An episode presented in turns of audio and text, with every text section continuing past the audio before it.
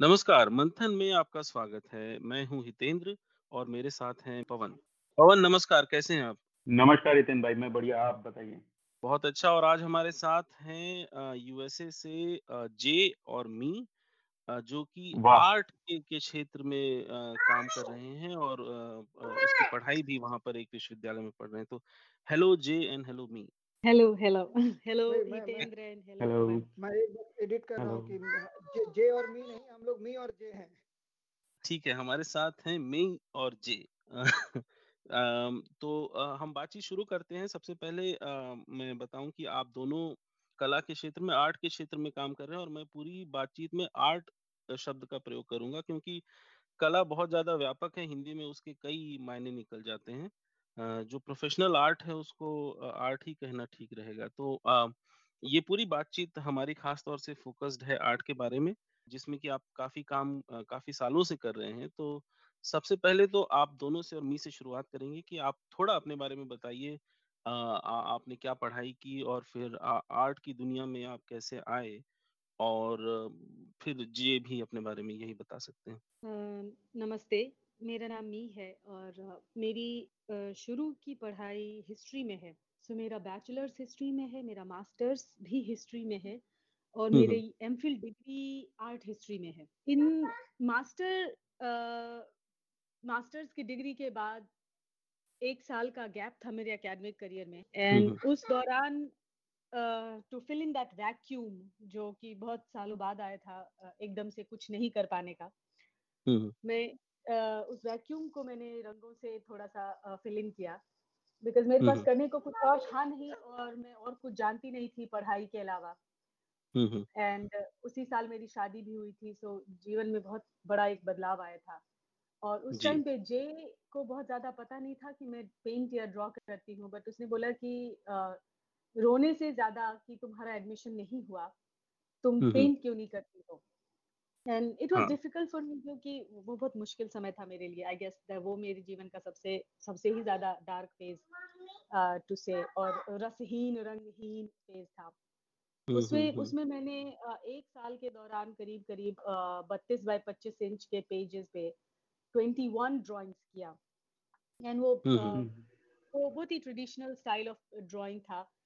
And the same next year like 2012 के दौरान मेरा पहला सोलो शो हुआ। उसी दौरान मैंने अ, एमफिल में भी एडमिशन लिया अ, दूसरे यूनिवर्सिटी में। And my guide who was from SOAS school of oriental and African studies उसने मुझे बोला कि अ, तुम्हारा जो रुझान है वो अ, कला के प्रति अलग तरह का है रिसर्च ओरिएंटेड नहीं है। इनफैक्ट रिसर्च से ज़्यादा तुम्हारा प्रैक्टिस ओरिएंटेड है।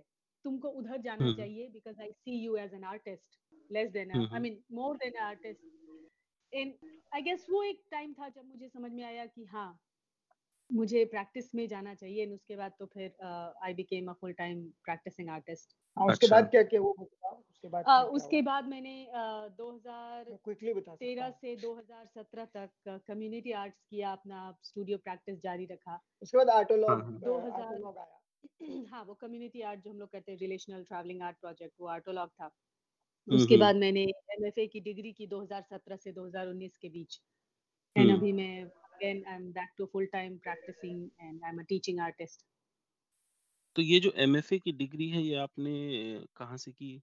एमएफए की डिग्री मेरी Washington University in Saint Louis Missouri में अ, मेरा असल में असल में वो डिग्री की कहानी भी बहुत इंटरेस्टिंग है। हाँ। मैं बताऊँ? आप है अपने अपने बारे में बता दीजिए फिर फिर थोड़ा-सा और फिर फिर ये बता दीजिए। मेरा नाम जय सुशील है और हुँ, हुँ।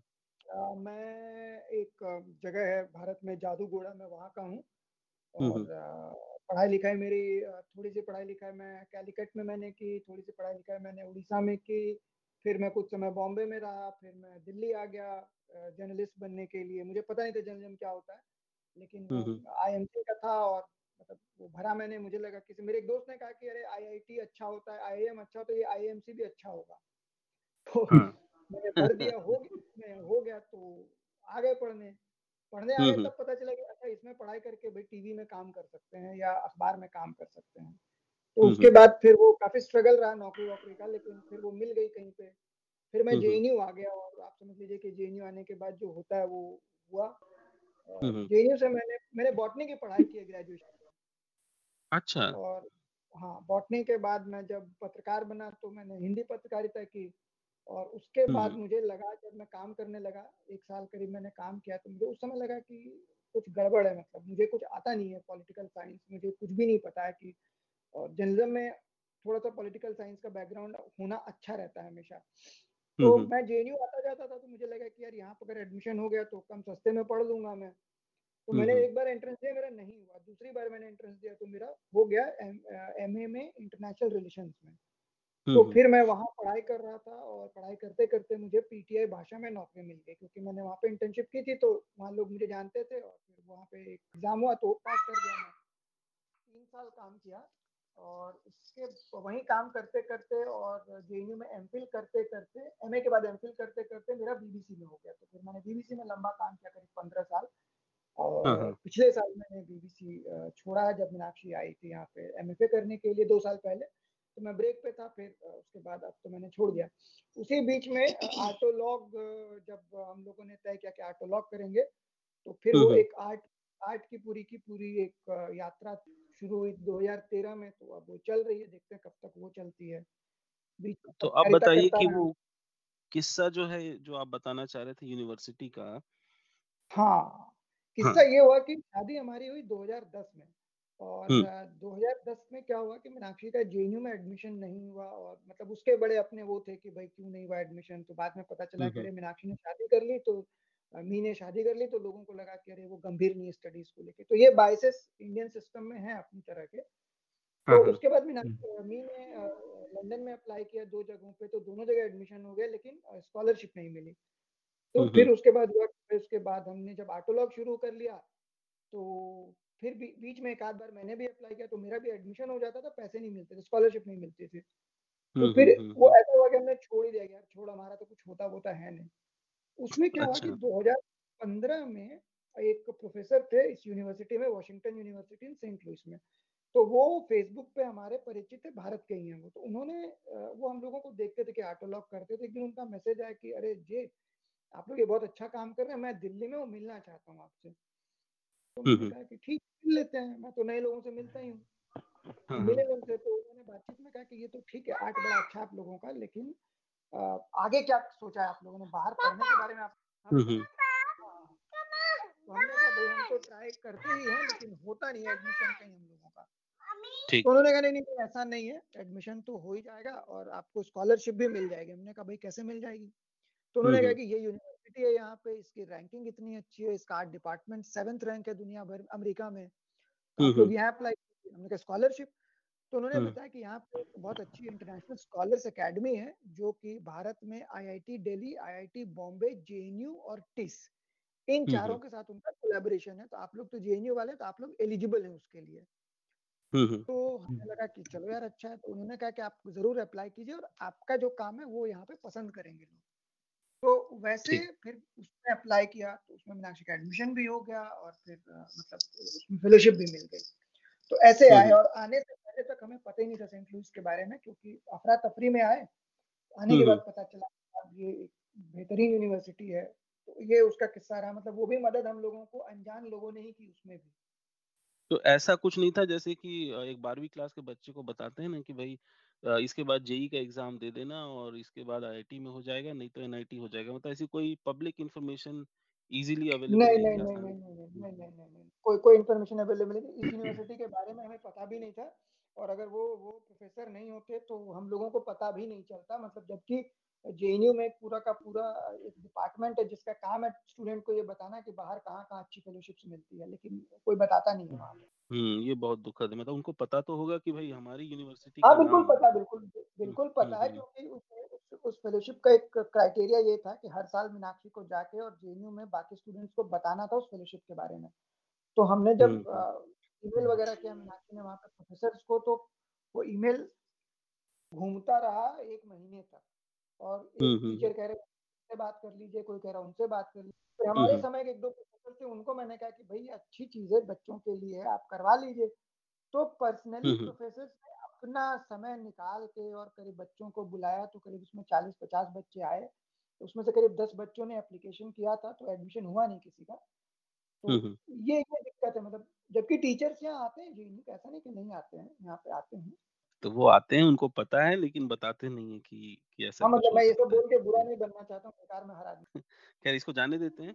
अ, मैं मी से पूछना चाहता हूँ कि अ, वो जो पढ़ाई कर रही हैं एमएफए की जो उन्हें पढ़ाई की अ, उस उसका माहौल किस तरह से अलग था या वो कोर्स बहुत ही संक्षेप में या ब्रीफ में कि वो क्या था और जेएनयू खुद भारत में इतना अच्छा विश्वविद्यालय है तो उससे अलग क्या माहौल मिला आपको पढ़ाई के दौरान? सबसे पहले तो एमएफए जो मैंने वाशयू में किया वॉशिंगटन यूनिवर्सिटी में किया ये practice led and self directed degree है। हम्म हम्म। इसका और practice led and self directed का एकदम मतलब अलग होता है किसी भी एकेडमिक रिसर्च बेस्ड डिग्री से जहाँ हम्म की आप अ, लिखने का काम ज़्यादा करते हैं आप अ, आप आप दूसरे सोर्सेज रिटर्न सोर्सेज को चर्न आउट करके उससे कुछ एक मतलब निकालते हैं या अपने तरह की बात निकालते हैं। और ये बहुत ही जो रिसर्च होता है वो गाइडेड होता है कि आपका एक गाइड होता है वो आपको हेल्प करता है इधर करो उधर करो and that sort of thing specially masters level पे बहुत ही बहुत ही कंस्ट्रक्टेड फ्रेमवर्क में आपको एक काम कंस्ट्रिक्टेड फ्रेमवर्क में आपको काम करना पड़ता है। जबकि यहाँ जब मेरा एडमिशन हुआ और मैं आई तो एक तो मैं छह महीने की प्रेग्नेंट थी। मेरे लिए जीवन एकदम ही नया था। और यहाँ पे लोगों का रवैया जो मुझे लेकर के था वो इतना रिसेप्टिव एंड इतना वेलकमिंग था कि मुझे एकदम से लगा मेरी ज़िंदगी ही बदल गई। I had a studio space जहाँ की मैं मैं गड्ढा खोद दूँ स्टूडियो में तो भी वो मुझे मना नहीं करते थे।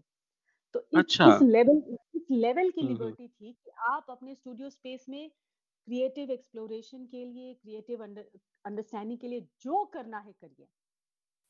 तो मैंने यहाँ पे आके हम्म। हार्डवेयर का काम सीखा वेल्डिंग ड्रिलिंग हम्म जितनी हम्म तरह का लकड़ी काटने का लकड़ी how to deal how to treat wood how to treat metals glass hmm ceramic resin fabric all the synthetic material जो चीज़ें आप भारत में आपको मिलती नहीं है मतलब हम्म आप हम्म। Familiarly easily conveniently and familiar नहीं होते हैं आप वो चीज़ें मुझे यहाँ हम्म। पे दी गई एक्सपेरिमेंट करने के लिए।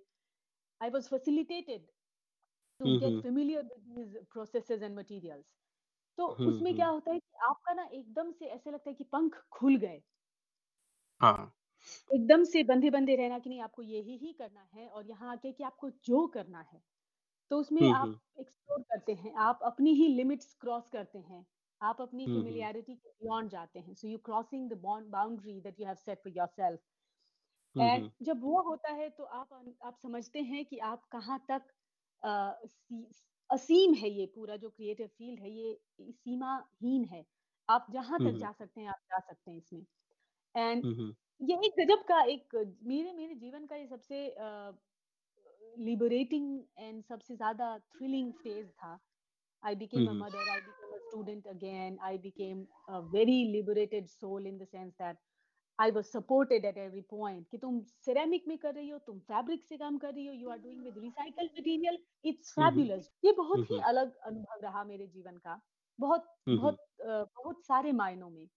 ये आपने जब कहा कि द यूनिवर्सिटी सपोर्टेड यू मुझे याद आता है कि मैंने पवन ने इंजीनियरिंग की है अलग अलग जगहों से अलग अलग समय में लेकिन हमको ऐसा लगता था कि यूनिवर्सिटी हमसे हमको चुनौती दे रही कि बताओ पास हो के अगर तुम में दम है तो तो सपोर्ट तो बहुत दूर की बात है।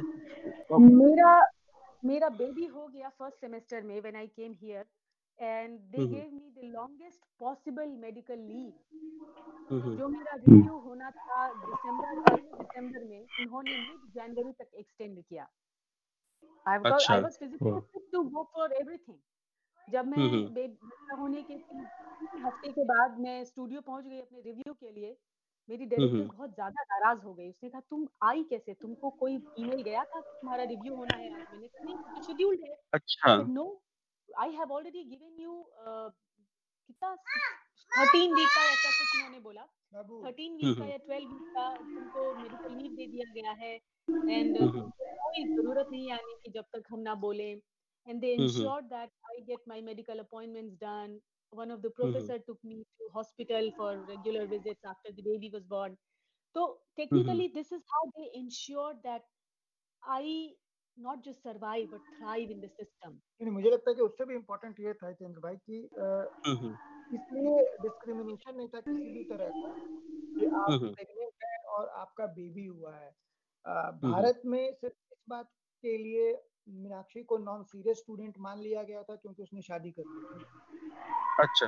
And also they did not make a special provision for me academically uh, क्योंकि मैं प्रेग्नेंट हूँ I had same amount of work I had to do the same amount of teaching था कम्युनिटी आर्ट मीनाक्षी के साथ। in fact i had two extra courses and i was also hmm teaching assistant मुझे वो सारा करना था मुझे सारे क्लास रिव्यूज़ करने थे। Everything I did I did a extra because मुझे पता था मेरे पास समय कम है इन द सेंस दैट बहुत मुश्किल से ये अपॉर्चुनिटी अपॉर्चुनिटी मिली है unlike the local American student I took maximum courses I took I took maximum opportunities and I had to do everything I had to finalize everything तो ये नहीं था mm-hmm. कि अच्छा वो प्रेग्नेंट है वो महिला है वो वो विदेशी है तो उसके लिए लीनियंसी बरतेंगे? नहीं. उन्होंने मेरी उतनी ही ज़्यादा उसको कहते हैं कि ग्रिलिंग क्रिटिकल एनालिसिस किया या हम्म, हम्म, एनालाइज किया हम्म। मेरे पूरे प्रोसेस को प्रैक्टिस को जितना वो किसी और का करते। But they did make way for me for my mental and physical और physiological recovery after the baby was so they ensured that I don't not just survive but thrive ये फ़र्क है अमेरिकी और भारतीय विश्वविद्यालयों में। पवन आपका सवाल। हाँ बाबू। हाँ अ, मैं थोड़ा सा एक मेरा बड़ा सवाल था जे जे सर से। हम्म थोड़ा सा मैं आर्ट के बारे में बात करना चाह रहा था कि जैसे एक आम मिडिल क्लास या मेरे जैसा आदमी जो आर्ट की हम्म। दुनिया के बारे में थोड़ा कम ही जानता है हम्म हम लोग जब आर्ट के बारे में सोचते हैं तो जैसे एम एफ़ हुसैन या रजा का नाम मतलब हम लोगों ने सुना है। हम्म मूर्ति कला को हम जानते हैं हमने तमाम मूर्तियाँ देखते रहते हैं इधर उधर लेकिन हम्म। जब आप पेंटर या मूर्तिकार ना होकर के आर्टिस्ट होते हैं जैसे मी जो काम कर रही या आप जो काम हम्म। कर रहे हैं तो ये जो हम्म। डिफरेंस क्रिएट होता है ये क्या होता है? और एक और इसी से रिलेटेड था कि ये जो आर्ट की हम्म। तमाम प्रदर्शनी होती हैं आप अपने फेसबुक पे तमाम शेयर करते भी रहते हैं। हम्म कई बार क्या होता है कि उसकी तस्वीरें देख करके समझ में नहीं आता कि आखिर ये है क्या और क्यों है? इवन हाँ की भी कोई मैं समझ रहा हूँ समझ ही में नहीं आती। इसको एक बहुत ही बहुत ही ग्राह्य भाषा में बताता हूँ। आप समझिए कि जैसे अ, मैं जे हूँ आप पवन हैं ये हितेंद्र हैं। जी। तो हम सब लोग अलग अलग हैं और इसको ऐसे देखिए कि हम सब लोग भगवान का किया हुआ आर्ट हैं। तो हर हम्म। आदमी एक आर्ट है अपने आप में। तो क्या हम सब एक समान हैं? क्या हम सब लोग पेंटिंग हैं? क्या हम सब लोग ग्राफिक आर्ट हैं? हम सब लोग अलग अलग हैं। हाँ। ठीक है? आर्ट को भी ऐसे ही देखना चाहिए। हम लोग आर्ट को सिर्फ़ पेंटिंग के नज़रिए से या मूर्ति के नज़रिए से इसलिए देखते हैं क्योंकि हमारे आर्ट क्रिटिक्स ने हमारे पढ़ाने वालों ने हमारे हमारे समाज ने उसके एक बाइनरी बना दी है कि साहब ठीक है जो इंजीनियरिंग का काम करेगा वो इंजीनियर है ऑपरेशन करेगा वो डॉक्टर है जो मूर्ति बनाएगा वो आर्टिस्ट है।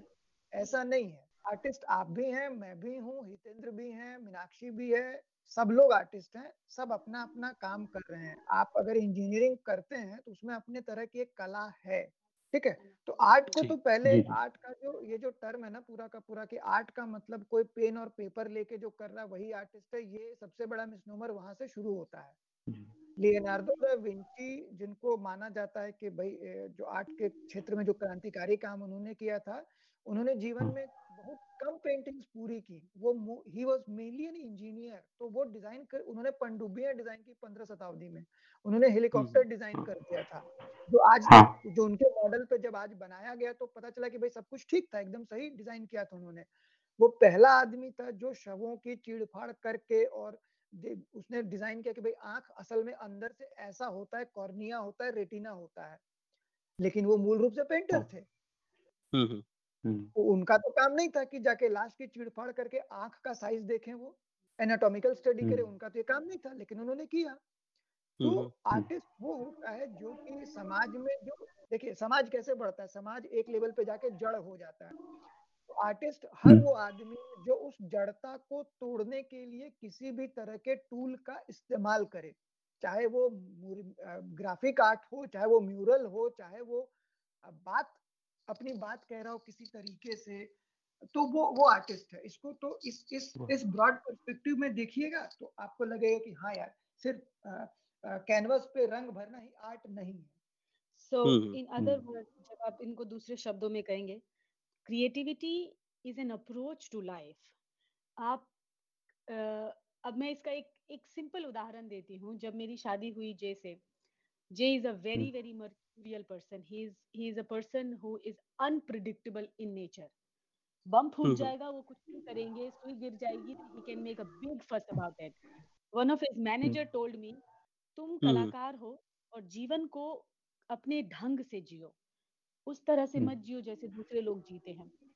उनका कहने का ये मतलब था कि look for creative solutions even in your personal everyday life उस दिन वो दिन है 2011 की रात कभी था मुझे एग्जैक्टली exactly अभी याद नहीं। और 2010 2020 हमारी शादी को 10 साल हो गए और मैंने मैंने ये सीख कहीं नहीं छोड़ी। तो मैंने creativity has become an approach of my way I mean an approach of living life and I guess I I can say the same thing for J कि हम दोनों जीवन को एक बहुत ही कलात्मक ढंग से जीते हैं और इसीलिए हमारे जीवन के प्रॉब्लम्स भी हम उसी ढंग से सुलझाते हैं। मैं पवन के पवन के सवाल पे वापस आ रहा हूँ। अगर अगर ये क्लैरिटी नहीं हुई हो तो थोड़ा सा और क्लियर कर देता हूँ। हाँ जैसे पवन मान लीजिए कि पढ़ाते हैं ठीक है? तो पढ़ाने का एक तरीका भारत में हमने डेवलप कर लिया कि साहब हम ये इक्वेशन बता देंगे बच्चे इक्वेशन कर लेंगे। अगर पवन ने ये डिसाइड हाँ। किया कि नहीं यार मैं इक्वेशन बना के बताऊँगा ही नहीं मैं बच्चों से ही बनवाऊँगा इक्वेशन ठीक है? और उन्होंने हाँ। अपनी एक शैली डेवलप कर ली पढ़ाने की तो do you think this is not an art आपको लगेगा कि आर्ट नहीं है लेकिन हम्म, ये हाँ. आर्ट है अगर मान लीजिए कि कोई एचआर हाँ। मैनेजर है तो एचआर मैनेजर कैसे डील हाँ। करता है कि भैया तुम आओ तुम कल से काम पे मत आना ठीक है हम्म, हम्म। लेकिन मान लीजिए कि हितेंद्र एक एचआर मैनेजर मान लेते हैं तो हितेंद्र ने कहा कि यार ऐसे नहीं हितेंद्र ने कहा कि यार चलो कॉफ़ी पीने चलो कॉफ़ी पे उनको बोला कि यार ऐसा है कि हमको कट कर रहे हैं तो तुम्हारा कट होने का चांस है तो बोलो आगे क्या करोगे मैं क्या मदद कर सकता हूँ ठीक है? और मैं तुम्हारे लिए हम्म। बात करूँगा कि कुछ हो जाए। Don't you think dealing of that dealing with that person in a different way is not an art okay everything you do in your life in in an alternative way then the prevailing norms is an art ठीक है? तो इसको ऐसे देखेंगे ना तो आपको हर चीज़ में आर्ट दिखेगा। ये थोड़ा सा एब्स्ट्रैक्ट है और थोड़ा इसको पिन डाउन हम्म। करते हैं आप। कि हम्म। जो मूर्ति और पेंटिंग जब भी मेरा फेसबुक पे कई बार होता है कि पेंटिंग है तो आर्ट है बाकी चीज़ें लोगों को नहीं समझ में आती है। क्या आप किसी हाँ. किताब कवर देख के समझ जाते हैं कि उस किताब में क्या है? क्या आप कोई बिल्डिंग देख के समझ जाते हैं बाहर से कि ये बिल्डिंग कैसे बनी होगी? आप इन्वेस्ट करते हैं उसमें समय।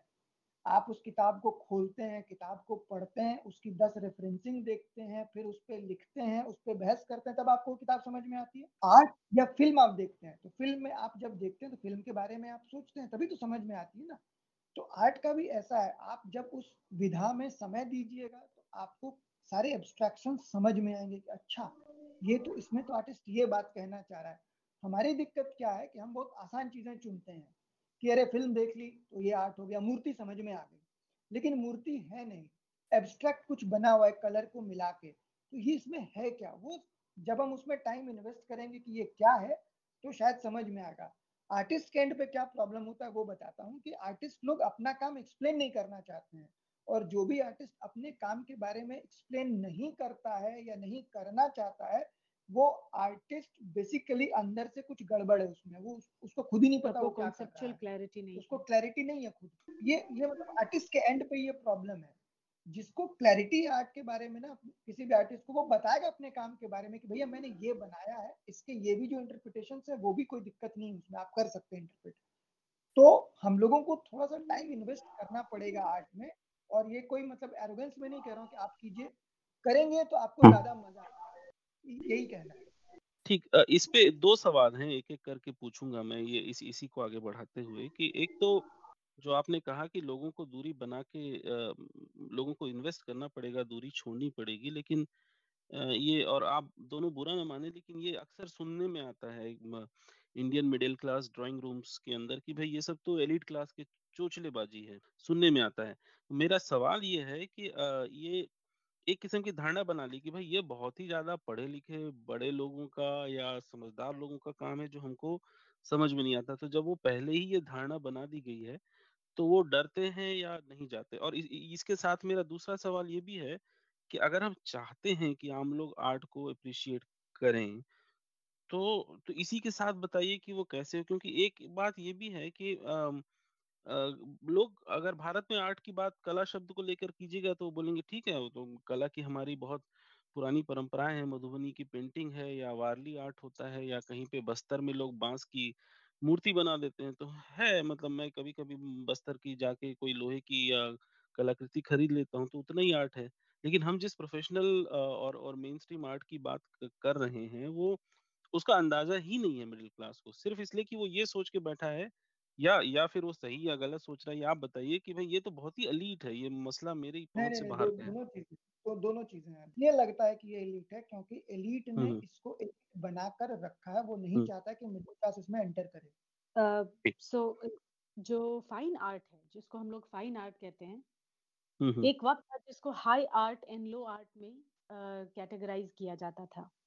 हाई आर्ट वो सारे आर्ट हुए जो लोगों ने इंस्टीट्यूशंस में जाके specially it was a male phenomena कि पुरुष लोग जो इंस्टीट्यूशंस uh, में जाके सालों लगा करके एक स्किल uh, डेवलप करते थे अपना क्रिएटिव एक्सप्रेशन का वो कहलाता था हाई आर्ट और औरतें जो घर में एम्ब्रॉयडरी औरतें सिलाई कढ़ाई जितनी भी हैंड बेस्ड आर्ट थे unlike mm-hmm. the expensive equipment brush color kind of thing. तो ये दो कैटेगरी में हुआ कि जो इजीली हो सकता है जो हर औरत कर सकती है जो जो नेचुरल इंक्लिनेशन है ह्यूमन क्रिएटिव एक्सप्रेशन का वो सब लो आर्ट कहलाता था। एंड पुरुष करते थे ब्रश पेंट एक्सपेंसिव इक्विपमेंट से वो हाई आर्ट कहलाता था। Then we came to a phase where it got categorized as अच्छा this is art and then there is craft. Mm-hmm. का simple expression है something that doesn't really carry an idea. Okay. जो churn कर सकते हैं आप एक दस पचास सौ वो क्राफ्ट है। जो आइडिया बेस्ड काम होता है जिसमें हर एक पीस ओरिजिनल होता है वो आर्ट कहलाता है। Mm-hmm. उस आर्ट को इवेंचुअली उन्होंने एक बड़ा दायरा उसका दायरा बड़ा करते गए वो लोग। मतलब आर्ट आर्ट वर्ल्ड की ये मजबूरी हुई कि उन्होंने उनको दायरा बड़ा कर बड़ा करना पड़ा जिसमें उन लोगों ने हैंडीक्राफ्ट्स हैंड बेस्ड आर्ट्स को आर्ट में शामिल किया। इसमें औरतों को शामिल करना पीपल ऑफ़ डिफरेंट कलर को शामिल करना किया गया। तो जो एक्सक्लूसिविटी थी आर्ट की फाइन आर्ट की उसको धीरे धीरे डिफ्यूज किया गया। एंड लेकिन फिर भी अभी भी मैंटेलिटी लोगों की वही है कि जो स्कूलों में पढ़ के आए वो आर्टिस्ट हैं और जो बिना स्कूल में पढ़े काम उस तरह का क्रिएटिव प्रैक्टिस कर रहे हैं वो कलाकार नहीं है। नहीं नहीं नहीं हम उनको थोड़ा सा अलग करके समझाने की कोशिश करते हैं। जो जो हितेंद्र पूछ रहे हैं वो ये है कि भाई मिडिल क्लास में इतना अनोइंस क्यों है आर्ट को लेके? अगर मैं सही समझ because it was made an exclusive practice हुआ ये कि भारत के संदर्भ में बता रहा हूँ अमेरिका और यूरोप के संदर्भ में नहीं बता रहा हूँ। भारत में ये है कि जो आर्ट गैलरीज है वो चाहती नहीं है कि मिडिल क्लास के लोग उनकी गैलरीज में जाए। ये एकदम सच बात है। तो पसंद नहीं है कि गरीब आदमी हमारे हमारे गैलरी में आए मतलब मिडिल क्लास हमारी गैलरी में आए और आर्ट के बारे में सवाल पूछे। वो चाहते हैं कि पाँच ही लोग आए वो हमारा करोड़ों का आर्ट खरीद के ले जाए ठीक है? तो उन्होंने ये ये उनका डी, उनकी डीलिंग है। क्यों है ऐसी डीलिंग क्योंकि बहुत सारी गैलरीज ऐसी है जो अपना काला पैसा गैलरीज के ज़रिए सफ़ेद कर रही हैं। वो एक अलग पूरा का पूरा धंधा उसको छोड़ दीजिए। जो जेनविन आर्ट डीलर हैं या जेनविन जो गैलरीज हैं वो भी नहीं पसंद करती हैं कि आम आदमी जाए। तो क्या होता है कि जब 10-20 साल ऐसे आप कर देंगे तो फिर आम आदमी अपने आप जाना बंद कर देगा। तो भाई हमको कोई चीज़ को एक्सेस नहीं है तो हम क्या बोलेंगे? फालतू है। हम्म, हम्म। बड़े लोग आप हमको एक्सेस नहीं देंगे तो हम क्या बोलेंगे? भाई ठीक है अरे एलिट लोगों के चौंचले हैं। ठीक है? ये ये दोनों तरफ़ से हुआ है। आर्टोलॉग जो हमने शुरू किया था उसकी बहुत बड़ी वजह ये थी कि जब मीनाक्षी ने आर्ट करना शुरू किया और हम लोग जब गैलरी में जाने लगे तो हम तो एलिट थे नहीं या मैंने उस तरह की एलिटिज्म हमारे थी नहीं। तो क्या होता था कि जब हम जाते थे गैलरी में तो बात नहीं करते थे लोग। और जैसे ही मतलब अच्छा मैं तो मैं पत्रकार था तो जैसे ही मैं अपना कार्ड निकालता था बीबीसी का तो उसके बाद पूरा एटीट्यूड बदल जाता था उनका मेरे से बात करने का। तो मुझे इस बात को लेकर बहुत कोफ्त हुई कि सिर्फ़ इसलिए कि मैं बीबीसी का पत्रकार हूँ आप मुझसे बात कर रहे हैं। अगर मैं जागरण का या भास्कर का या प्रभात खबर का पत्रकार होता तो शायद आप बात भी नहीं करते। सेकेंडली ऐसे तो आप एलिनेट कर रहे हैं मुझे और मुझे इंडिया आर्ट फेयर में जाके मैं बहुत लोगों से चिढ़ा था जिस तरह से आर्टिस्ट बात कर रहे थे या जिस तरह से कथित कलावादी लोग बात कर रहे थे कि मेरे सवाल मैंने बहुत बड़े कलावादी से पूछा है नाम नहीं ले रहा हूँ कि सर ये इसके बारे में थोड़ा बता दीजिए। तो उन्होंने कहा आप पढ़ के आइए। मैंने कहा सर मैं पत्रकार हूँ मुझे कला का ज्ञान नहीं है आपको बताना पड़ेगा। तो बोला अरे यार आप लोगों की दिक्कत है आप पढ़ते नहीं है। मैंने कुछ नहीं कहा पाँच मिनट के अंदर अंदर भारत की बहुत बड़ी आर्टिस्ट है Nalini Malani she eighty years old मतलब और महिलाओं में महान काम है उनका आर्ट में मतलब बहुत ज़बरदस्त काम है। उनसे किसी ने कहा कि नलिनी मलानी आप यकीन नहीं करेंगे नलिनी जी को मैंने कहा कि भाई मुझे ये बात समझ में नहीं आई। उन्होंने कहा हाँ मैं बताती हूँ ना तुमको। And she explain everything to me मैंने उनसे कहा ये बताइए कि अभी अभी मैंने फलाना जी से यही बात पूछी तो उन्होंने ऐसा कहा तो नलिनी ने ये कहा कि देखो बेटा ऐसा है ना कि हम लोग हम जो आर्टिस्ट लोग हैं ना हम तो चाहते हैं कि आम लोग हमसे बात करें लेकिन ये गैलरी वाले नहीं चाहते कि हम लोग बात करें। हम क्यों नहीं तुमको बताना चाहेंगे ये हम्म।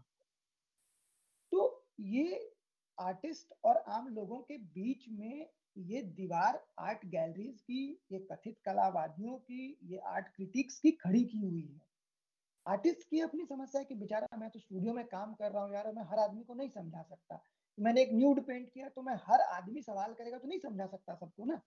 लेकिन मुझे ये बताइए कौन सा आर्टिस्ट है जिसको ये अच्छा नहीं लगेगा कि सौ लोग उससे सवाल जवाब कर रहे हैं और वो सबके जवाब दे रहे हैं? किसको ये अच्छा नहीं लगता मुझे बताइए। किस आर्टिस्ट को पसंद नहीं आएगी कि वो अपने काम के बारे में ज़्यादा से ज़्यादा लोगों को बताए? गैलरीज चाहती नहीं है कि वो लोगों से बात करें। गैलरीज चाहती है कि वो आर्ट बनाए गैलरी में दे गैलरीज को बेचे उसको पैसा मिले। तो ये एक विशेष साइकिल बनाया गया है। जो कि यूरोप और अमेरिका में काफ़ी हद तक तोड़ा गया है। यहाँ पे उस तरह का एलिटिसिज्म नहीं है। है कम है लेकिन यहाँ पे बहुत सारी गैलरी जहाँ पे आप कभी भी जा सकते हैं दे डोंट बॉदर कि आप खरीदेंगे या नहीं खरीदेंगे। महीने में कम से कम पच्चीस इवेंट होते हैं आम लोगों को इन्वॉल्व करने के लिए। ये सब भारत में होता ही नहीं। आम लोगों को इन्वॉल्व करने का कोई काम नहीं होता आर्ट के स्तर पे। हम लोग 2015 में तुम बताओ 2015 में जब आटोलॉग का शो के थे कितने लोग आए थे? क्या हमने किसी को इनवाइट किया था?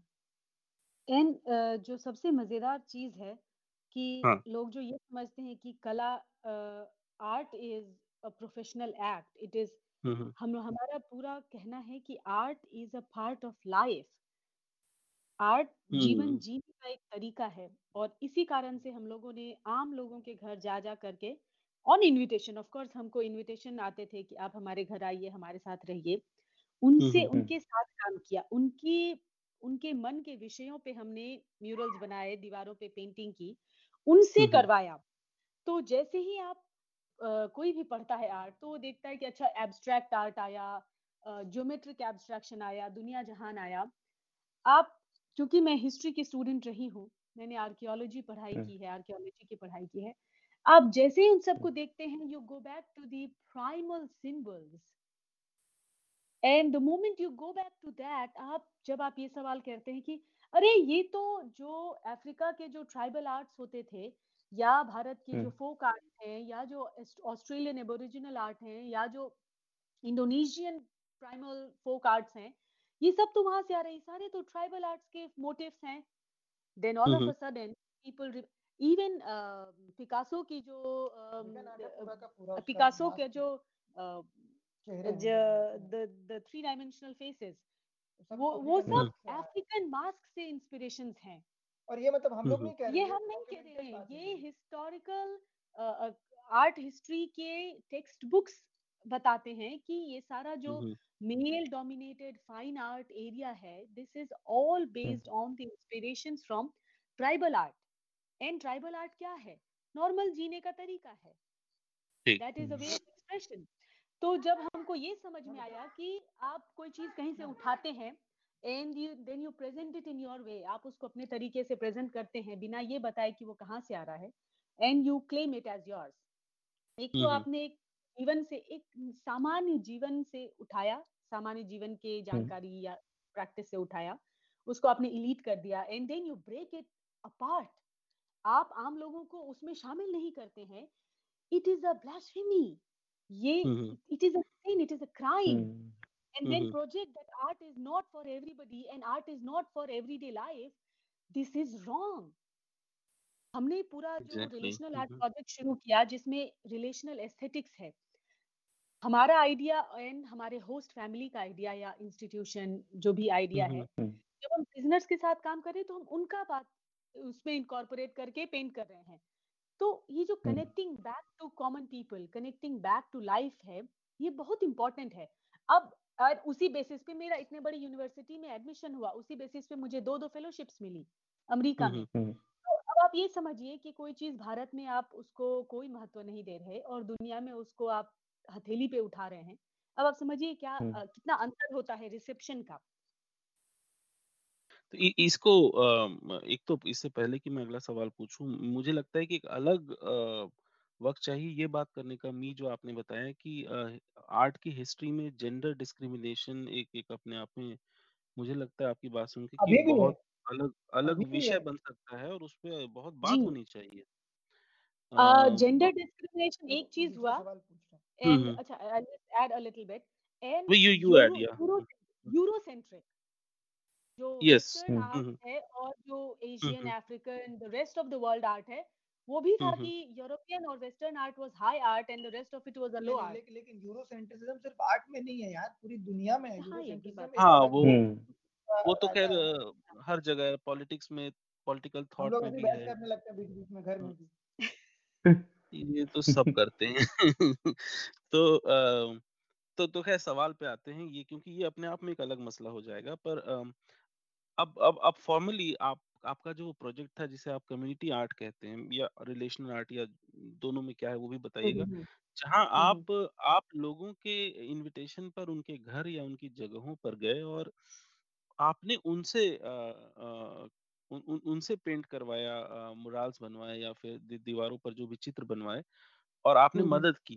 अ, ये मतलब आपने खुद हंड्रेड परसेंट खुद नहीं किया।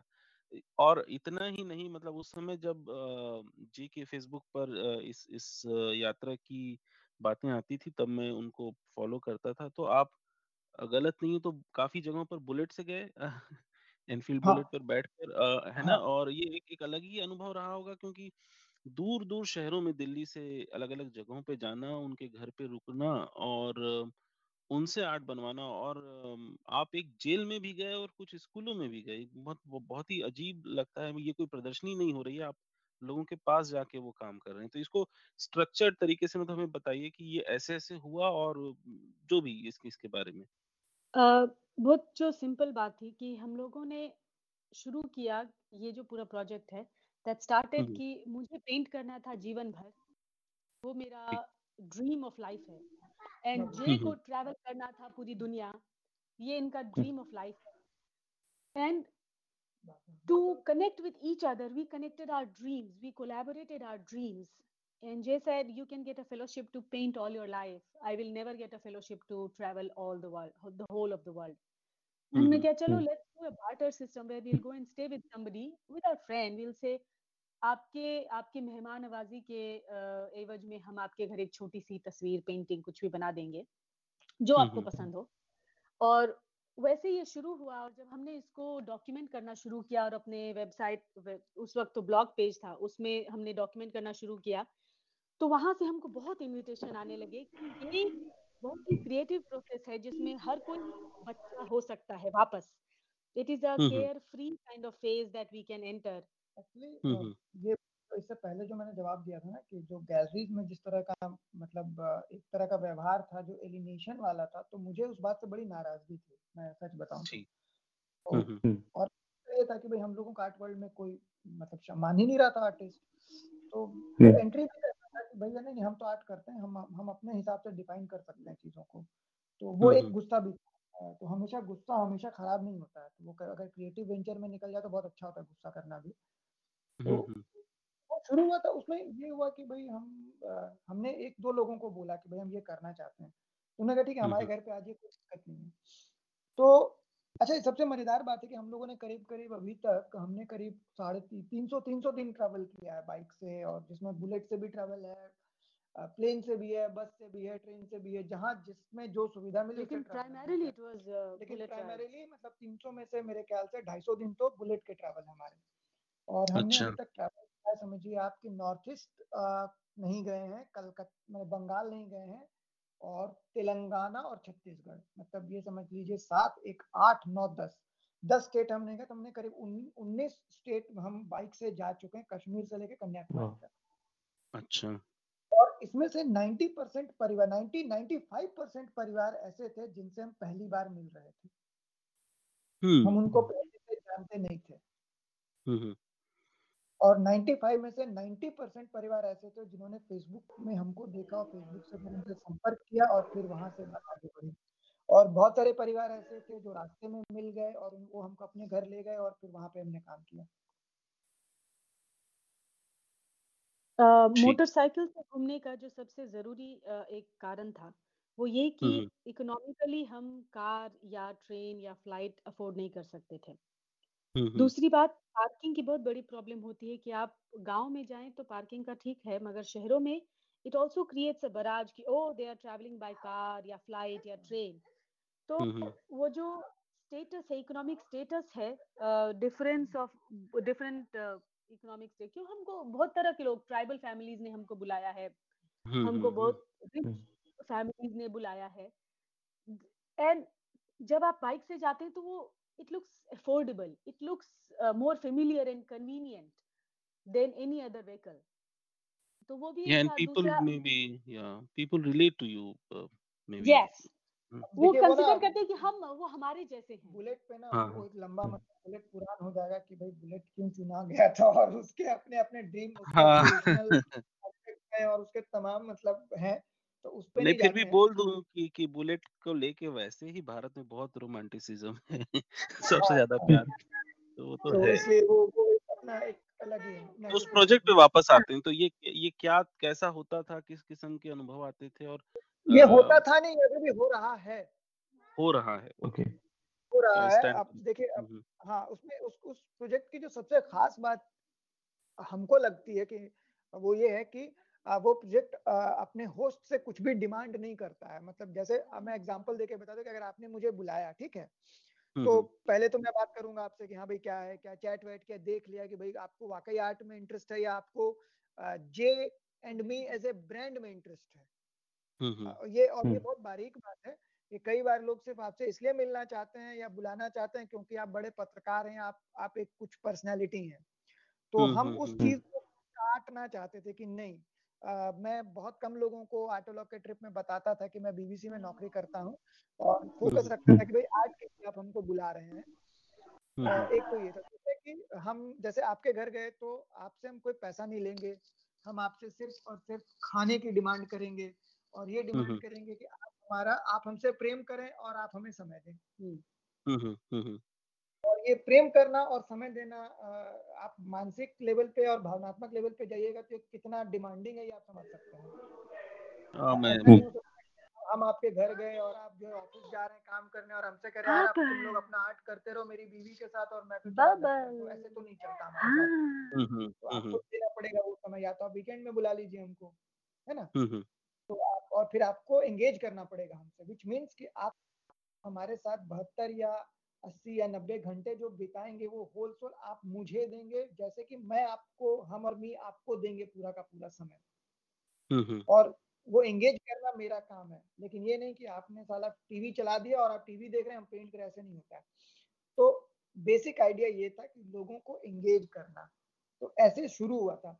जो म्यूरल बनता है वो आइडिया भी वही लोग देते हैं। जैसे मैं आपके पास गया तो आपने कहा कि यार मुझे तो कुछ समझ में नहीं आ रहा। नाइन्टी परसेंट लोग ये कहते हैं कि हमको तो आर्ट के बारे में कुछ नहीं पता। जैसे पवन ने कहा ना कि हमें कुछ नहीं पता हाँ. आर्ट के बारे में। ये अपने आप में बहुत बड़ा मिसनोमर है कि लोगों को आर्ट के बारे में नहीं पता है। सबको आर्ट के बारे में पता है। हम इस प्रेमाइस पे ही काम करते हैं कि हर आदमी आर्टिस्ट है।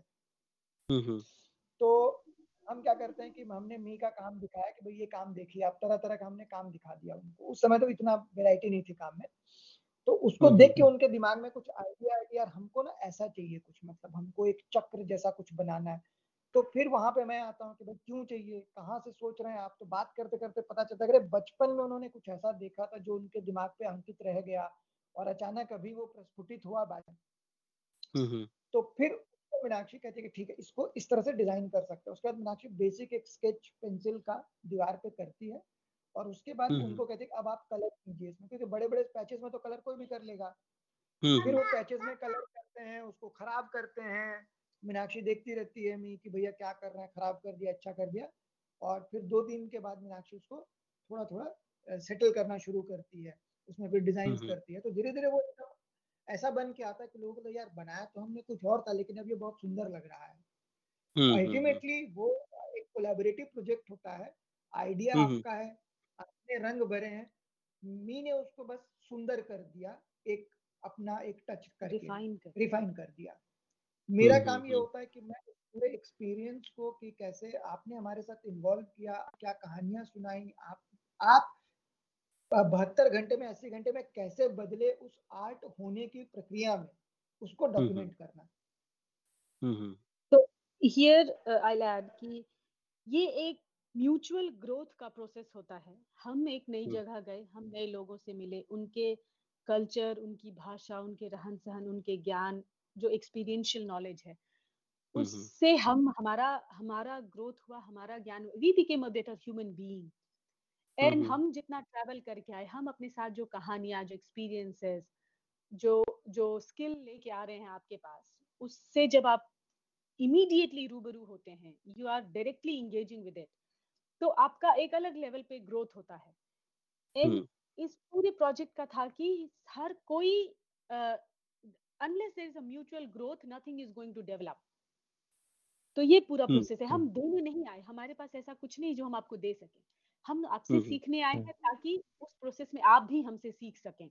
जो भी आप आप व्हाटएवर इंटरेस्ट व्हाटएवर एंड ये बहुत ही एंड ज़्यादातर लोगों का ऐसा होता है और हमारे ये सारे जो होस्ट फैमिलीज़ हैं they have become a family because we never gave came with idea कि अच्छा हम तो आपको देने आए हैं।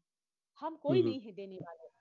और जब हमने जेल में फ़िज़िकल रिहेबिलिटेशन सेंटर या मेंटल रिहेबिलिटेशन सेंटर्स में जब काम किया भारत में और अमेरिका दोनों जगहों पर तो लोगों का कहना था कि आपका approach to us as a client is very different ज़्यादातर लोग यहाँ आते हैं और वो कुछ करके चले जाते हैं जिससे हम ना ज़्यादा एंगेज करते हैं ना ज़्यादा कनेक्ट करते हैं।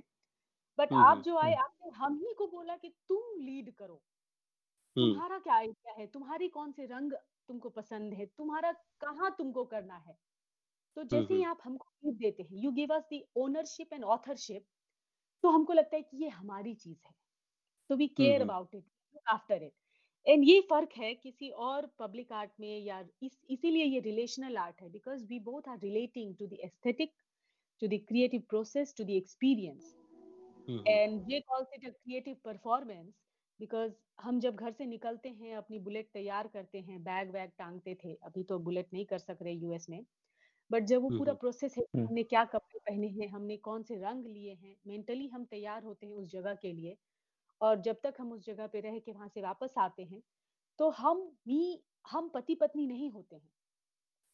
हम एक सोसाइटी रिप्रेजेंटेटिव नहीं होते हैं। हम सिर्फ़ और सिर्फ़ दो कलाकार होते हैं।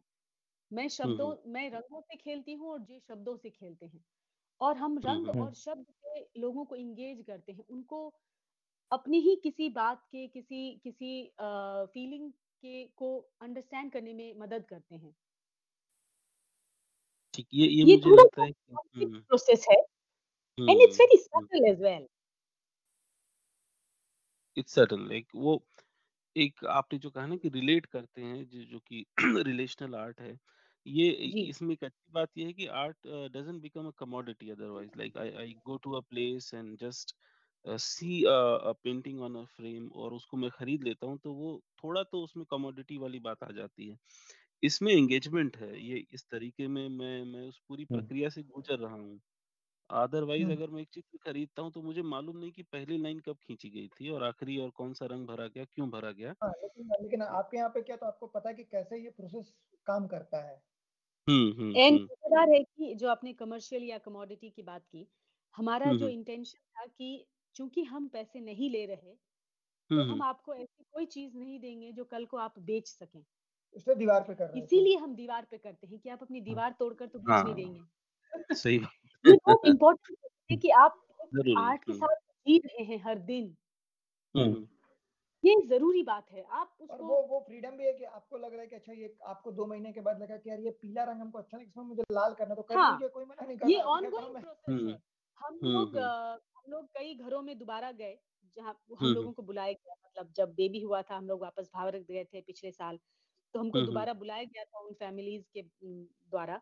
जब हम लोग वहाँ गए तो इतना ये it is such a delighting experience to see हुँ, हुँ। कि वो सारी पेंटिंग्स जस की तस हैं।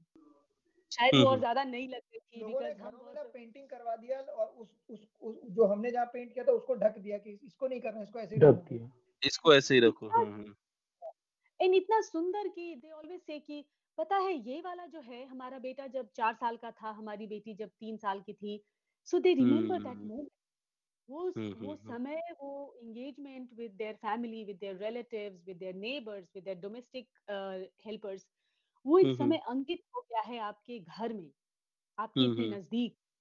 ये एक अलग-सा प्रोसेस है, एक एक्सपीरियंस है।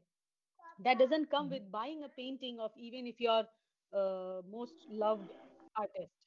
ये आ आपने जो ज़िक्र किया ना डोमेस्टिक हेल्प अब जे आप मेरी मेमोरी को दाद दीजिए, मेरे ख़्याल से आप पुणे आए थे और आपने अ, एक घर में पेंट किया था तब मैंने आपका फ़ेसबुक पेस्ट पोस्ट पढ़ा था कि उनके यहाँ जो डोमेस्टिक हेल्प थी, उसने। आपसे एक मराठी की शैली की हिंदी में बात की और कहा कि तुम हाँ। मेरे घर भी पेंट करोगे क्या? बिल्कुल।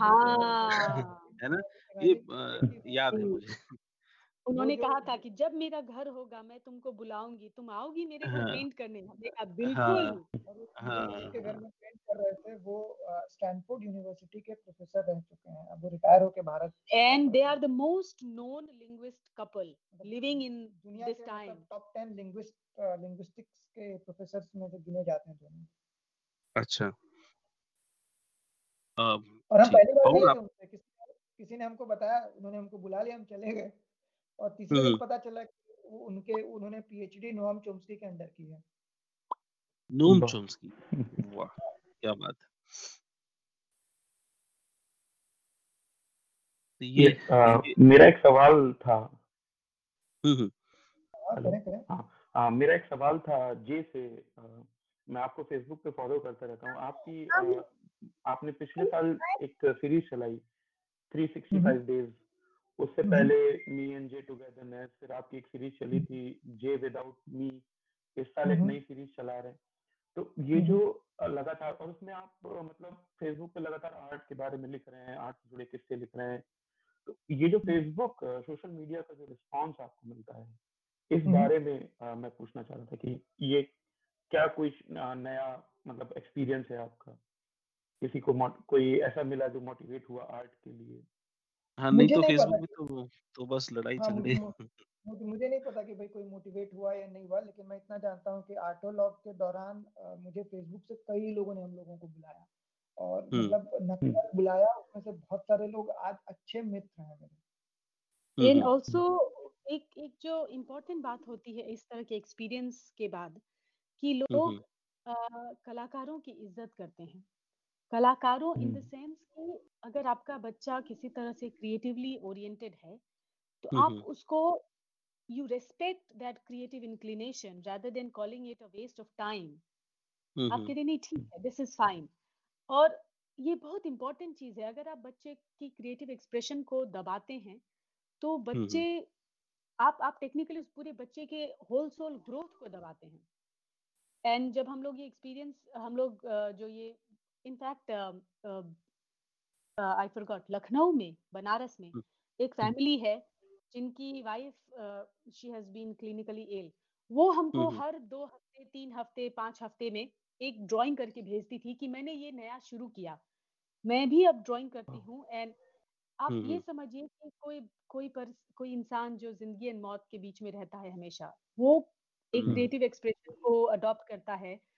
ये कितनी बड़ी बात है। उसके बाद हमने बहुत सारे परिवारों को हेल्प किया कि कहाँ गाइड बेसिकली हेल्प किया गाइड किया कि कहाँ आप आपके बच्चे अप्लाई कर सकते हैं for creative education and other stuff simple है। फेसबुक पे क्या है ना कि बहुत कूड़ा भी है और बहुत अच्छी चीज़ें भी हैं। तो आप आप जैसा करेंगे वो आपके पास वैसी चीज़ें आएँगी आएँगी। अभी आज देखिए खेल वाला पोस्ट है उस पर एक आनंद पांडे हैं। उन्होंने लिखा है कि भाई उन्होंने कबूल किया है कि भाई ये जो टीवी वीडियो वाला प्रोजेक्ट जो हमने किया उसको देख के उन्होंने ये तय किया कि भाई वो घर के बर्तन वो धोते हैं और संडे को वो नाश्ता वो बनाते हैं ठीक है? अच्छा। कई बार किया कि यार हम बता नहीं सकते हैं कि हमको ये पहले ये बात किसी ने क्यों नहीं बताई? मेरी उम्र अब चालीस साल से ऊपर हो गई है। अगर मैं अपने हम्म। बच्चों को बचपन से नाश्ता बना के खिला रहा होता संडे को तो कितना आनंद होता जो मुझे अब मिल रहा है। हम्म, हम्म, और जैसे बेगूसराय में हमने एक पेंट किया एक स्कूल में जो आपको याद होगा कि अभी रवीश भी उस स्कूल में गए थे। उस वाले उस स्कूल को हम जानते तक नहीं थे। हम रास्ते में थे और किसी ने बताया कि भाई ये लोग हैं और इनको आप अपने स्कूल में बुलाइए और वो रंजन कुमार और अनुपमा जी हैं उन्होंने मतलब मैसेज कर करके तंग कर दिया कि प्लीज़ आइए आइए आइए। और अब जाना था चले जाने के बाद आज हम कि वो मेरे सबसे अच्छे अनुभवों में से एक है। और बिहार अच्छा। का इतनी लोग भी करते हैं लेकिन क्या कमाल के स्कूल दोनों लोग चलाते हैं रंजन जी और सरकारी स्कूल है। सरकारी स्कूल है। सरकारी स्कूल है इतनी मेहनत करते हैं वो लोग। रंजन जी। और ऐसे मतलब तमाम अनुभव है फेसबुक पे कई लोग पूछते हैं कि भाई आर्ट के बारे में। अब कई बार ना बड़े बचकाने सवाल होते हैं लेकिन मैं कोशिश करता हूँ कि भाई जितना हो सके जवाब दे दूँ जो मुझे आता है वो मैं बता ऐसा है ये ऐसा है इनफैक्ट जो हमने जेल में काम किया था जेल कहाँ का था? दासना। दासना जेल में जो हमने किया था काम वहाँ पर दो तीन जो प्रिजनर्स थे जो शॉर्ट टर्म प्रिजन सर्व कर रहे थे उनमें से एक जेल में ही साइन बोर्ड पेंटर हो गया। ही सेड कि अच्छा, मुझे मुझे पेंटिंग हाँ। करना बहुत पसंद था एंड जो एसपी थे वहाँ के उन्होंने कहा कि देखिए हम कोशिश करेंगे कि इसके इसके क्रिएटिव स्किल को हम थोड़ा सा और बढ़ावा दे सके उसको फाइनेंशियली वायबल बना सकें। और इसलिए जब उसका प्रिजन टर्म खत्म हो गया तो उसको बाहर लोग उसको एम्प्लॉयमेंट दे ना दे जेल में ही उन्होंने कहा कि आप अलग अलग दीवारों पे अलग अलग चीज़ें पेंट करिए ताकि जेल एक डल एंड डेड स्पेस ना रहे। एंड इस तरह से लोग जो इंस्टीट्यूशंस हैं या जो लोग हैं वो दे डिड गेट इंस्पायर्ड हाँ लेकिन जो पवन का सवाल था ना कि फेसबुक पे क्या होता है लिखने का मैं तो यार देखो मैं तो सोचता भी नहीं हूँ कि क्या होता है क्या नहीं होता मुझे जो लगता है मैं लिख देता हूँ। लेकिन जैसे लिखने के क्रम में क्या होता है कि जैसे पिकासो और रजा के सॉरी हुसैन और रजा की बात हो रही थी तो हम सबको अपना दायरा बड़ा करना पड़ता है। भारत में चूँकि आर्ट के बारे में बात ही कम होती है तो लोग जानते नहीं ज़्यादा आर्टिस्ट को। मैं यहाँ पे फ्री था तो मैं पढ़ रहा था चीज़ों के बारे में मुझे ये पता चला कि हुसैन को अमेरिका में कोई नहीं जानता उनका पहला शो भी हुआ दो साल पहले जबकि भारत में बहुत बड़े आर्टिस्ट दुनिया में बहुत सारे आर्टिस्ट हैं जो कि हुसैन से बहुत बेहतरीन काम कर रहे हैं। हम लोग नहीं जानते ये हमारी गलती है। जैसे भारत के लोग अमेरिकी आर्टिस्टों के बारे में नहीं जानते वैसे अमेरिका के लोग भारतीय आर्टिस्टों के बारे में नहीं जानते हैं। हम्म, हम्म। तो ये मेरा अपना जो मैं जो चीज़ें समझ रहा हूँ मैं जो चीज़ें देख पा रहा हूँ तो वो मैं शेयर करता रहता हूँ कोई गैलरी का शो हो या कुछ भी हो।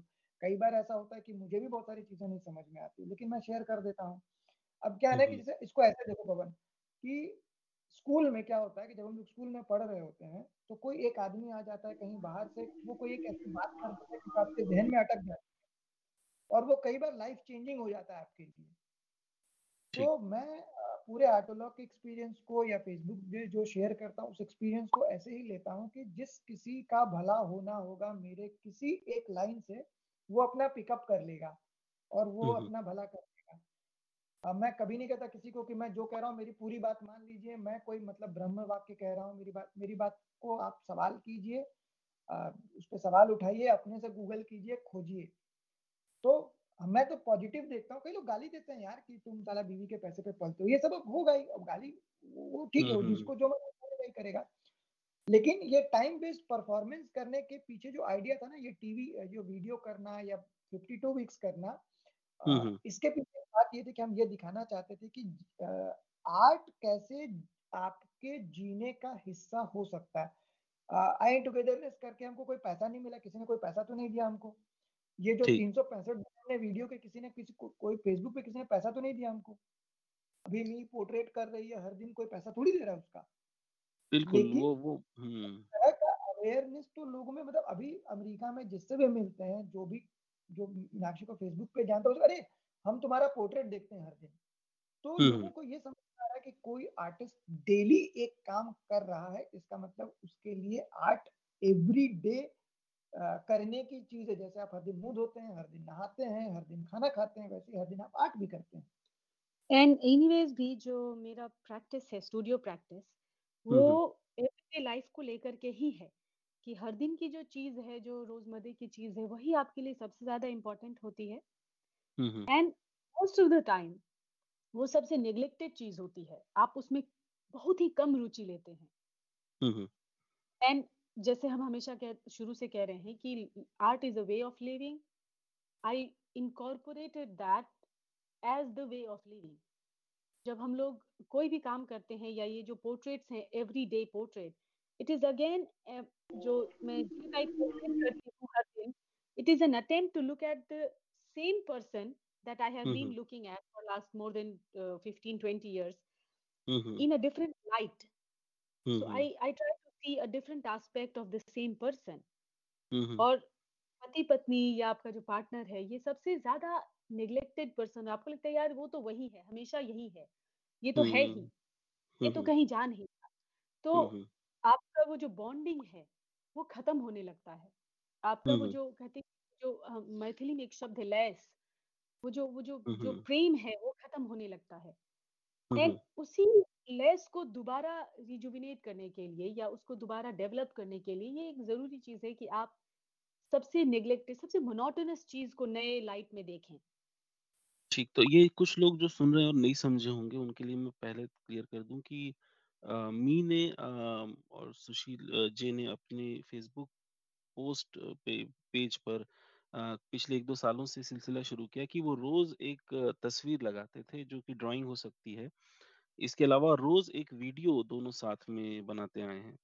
तो अ, ये अ, और और इसका एक कोई हैशटैग हुआ करता था जैसे कि मी जे या फिर जे विदाउट मी लेकिन पति और पत्नी के बीच के रिश्ते को आर्ट के ज़रिए एक्सप्रेस करना और मुझे लगता है कि इसकी दो तरफ़ा इफ़ेक्ट है। एक तो ये कि रिश्ता है तो वो आर्ट में एक्सप्रेस हो रहा है, दूसरा ये कि शायद आर्ट है तो वो रिश्ते को मज़बूत बना रहा है। मतलब मैं चाहता हूँ कि लोग इस बात को अ, समझें कि ये ये दोनों काम कर सकता है, जैसा कि आप बोल रही हैं। हाँ, दोनों जी। काम करता ही है। तो बिल्कुल। मतलब पिछले साल ये हुआ कि अ, कई बार अ, कोई मान लीजिए कि सब्ज़ी नहीं आई है घर में, तो उस पे कोई चर्चा ही नहीं हो रही। चर्चा ये है कि यार आज रात का वीडियो कौन-सा बनना है? एंड आपको मैं एक बात बता दूँ, ये। ये जो जो अन जो बिहाइंड द स्टेज एक्टिविटी होती है, हुँ। वर डेज़ वेयर इसको मैं हिंदी में कहूँगी बहुत मज़ेदार लगेगा ये आपको सुन के, कि कुछ दिन ऐसे होते थे कि जब हम एक-दूसरे को तलाक देने पे आमादा हैं और उस दिन भी वीडियो जाता था।